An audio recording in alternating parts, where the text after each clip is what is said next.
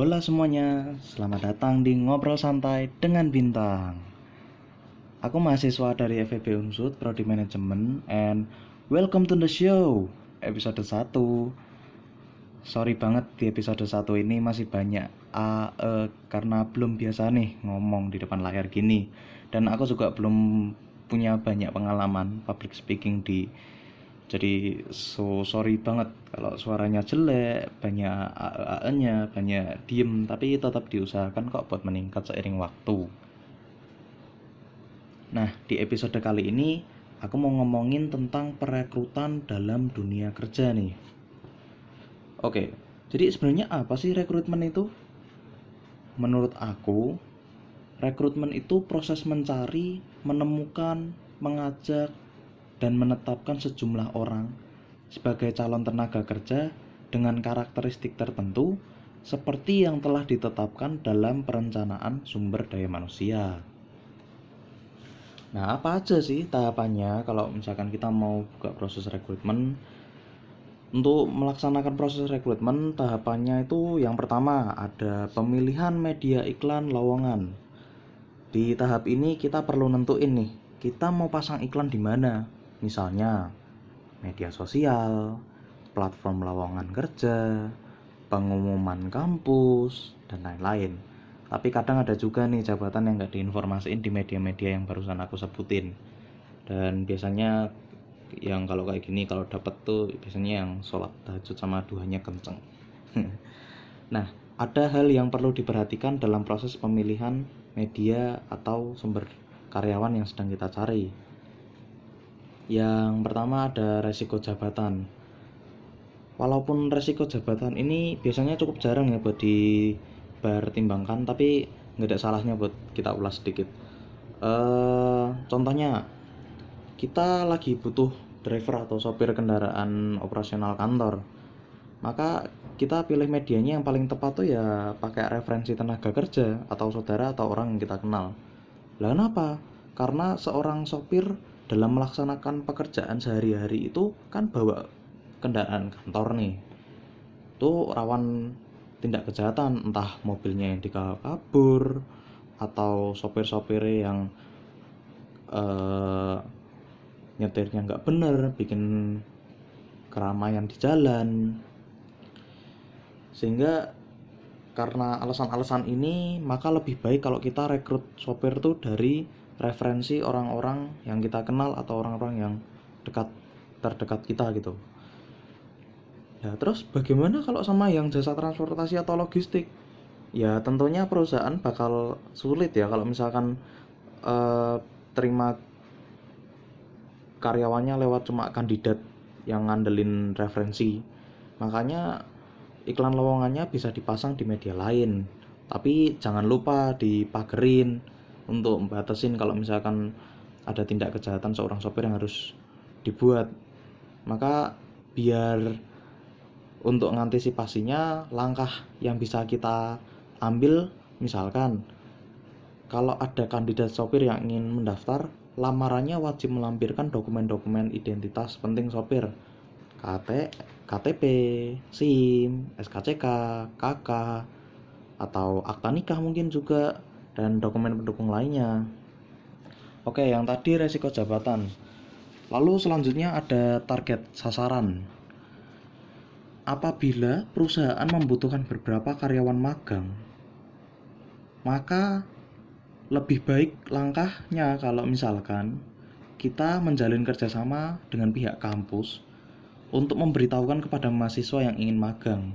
Jadi kita bisa lebih mudah gitu buat mencari karena emang targetnya kita cari magang dan itu juga diperluin sama mahasiswa. Cuma kita juga harus ngondisiin.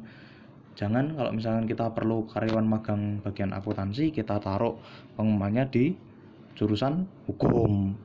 Kita perlu apa administrasi perkantoran kita taruh di teknik. Ya nggak nyambung.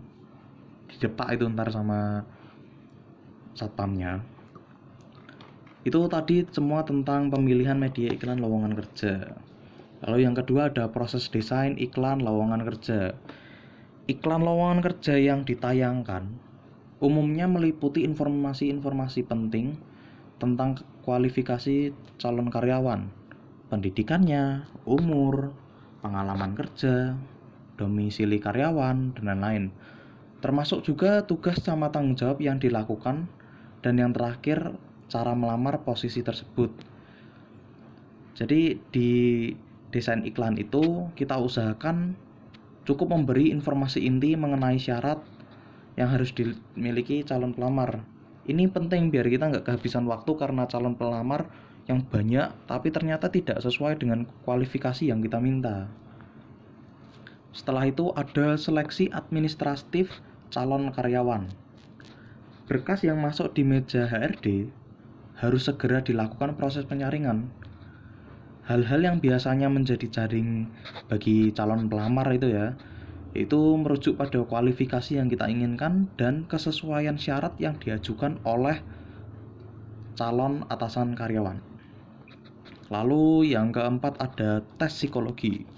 Tujuan tesnya itu ya untuk cari kandidat yang paling tepat sesuai kriteria dan karakter jabatan yang sedang dibutuhkan. Banyak sih sebenarnya buku-buku panduan tentang tes ini dijual di toko-toko buku. Jadi kita bisa belajarlah walaupun nggak semuanya jadi memperbesar kemungkinan buat diterimanya lalu ada interview HRD pada tahapan HRD pada maksudnya pada tahapan ini HRD akan memanggil beberapa kandidat yang terbaik sesuai hasil psikotes tadi untuk pedoman wawancaranya yaitu star atau bintang atau star. Ya star benar star karena star singkatan.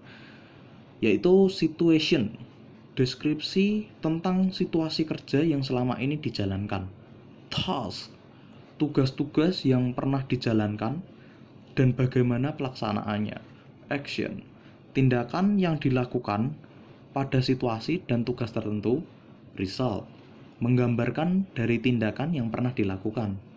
Pedoman tersebut adalah teknik wawancara, yaitu behavior, event, interview atau biasa disebut dengan B yaitu teknik mewawancara untuk menggali informasi apa yang pernah dilakukan secara nyata oleh calon karyawan. Lalu selanjutnya ada interview dengan user atau calon atasan. Pada tahap ini calon karyawan akan diuji keahliannya berdasarkan pengalaman kerja yang pernah dilakukan pada pekerjaan sebelumnya. Nah, yang terakhir nih, negosiasi gaji. Pada tahap ini, calon karyawan dengan perusahaan akan bernegosiasi tentang gaji yang diminta oleh karyawan dan gaji yang bisa diberikan oleh perusahaan. Gaji yang ditawarkan biasanya merujuk pada struktur gaji yang sudah disusun sama perusahaan berdasarkan jobdesk masing-masing pekerjaan. Nah, lalu kita bakal bahas ini kan tadi kan tentang tahapan proses rekrutmen. Nah, di Indonesia sebenarnya sering nggak sih kita menemui tentang orang dalam? Jadi sebenarnya orang dalam nggak cuma dalam proses rekrutmen ya, ada maksudnya nggak dalam proses rekrutmen pekerjaan doang, bahkan sekolah pun kuliah pun bikin dokumen pun juga ada orang dalam.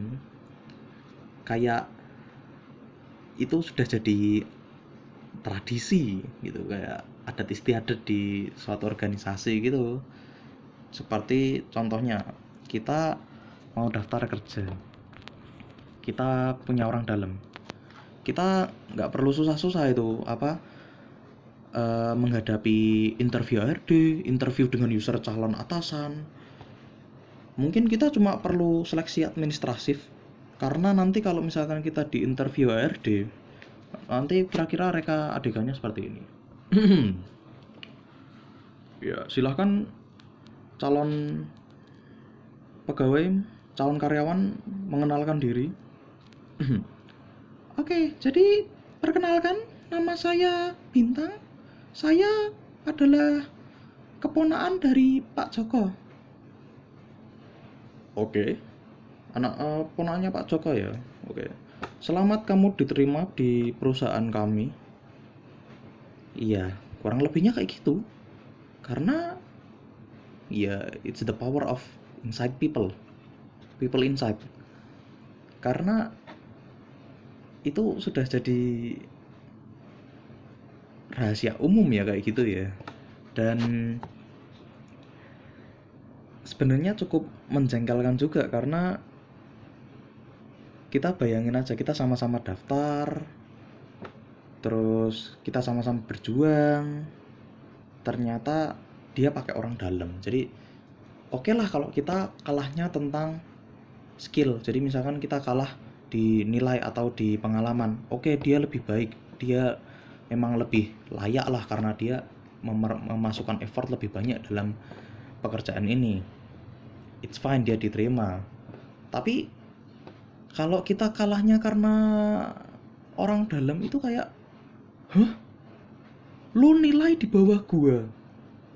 Lu skill di bawah gua kok lu yang diterima gue yang di depan ya maaf por kan orang dalam hehe kan kesel.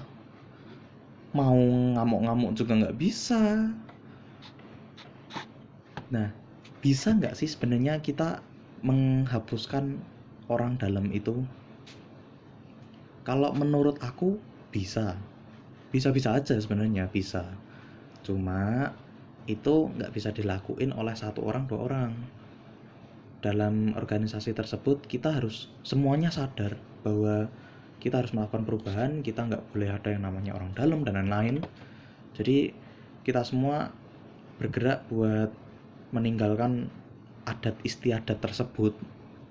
Jadi kita bergerak bersama-sama kita saling mendukung satu sama lain biar nggak terjerumus lagi nantinya itu baru bisa mungkin untuk kita menghilangkan. Tapi kalau misalkan cuma satu dua orang kita bagian HRD HRD ada tiga kita bagian HRD kita mau fokus aku nggak boleh ada sogokan. Walaupun itu keluarga aku sendiri. Tekadnya kuat nih bagus. Cuma kan temennya kita nggak tahu. Ternyata ada yang anu pak minta tolong dong. Anak gua baru cari kerja mau daftar di perusahaan lu tak tolong dong bagian ini berapa? Udah 20 juta gua terima. Oke siap siap. Nanti gua transfer ya. Oke anaknya suruh ngomong dulu sama gua. Nanti biar kita ada apa deal-dealan di belakang. Jadi nanti nggak curiga sama yang lain ya kalau kayak gitu semua ya nanti yang masuk di duitnya dia semua karena nggak selesai-selesai juga itu kan yang namanya orang dalam kan. Makanya kita semua harus sadar diri kita harus meninggalkan semuanya. Apa meninggal kita niat memang niat meninggalkan tentang kecurangan-kecurangan atau ya adat istiadat tersebut. Karena ya bisa dibilang korupsi juga nggak sih kayak gitu? Karena berbohong terus itu juga bisa menurunkan kualitas SDM karena ya yang masuk nggak disaring aja yang yang masuk disaring karena punya uang aja. Begitu. Dan ternyata kita udah sampai di ujung acara nih nggak kerasa ya. Tiba-tiba haus yang siang gini.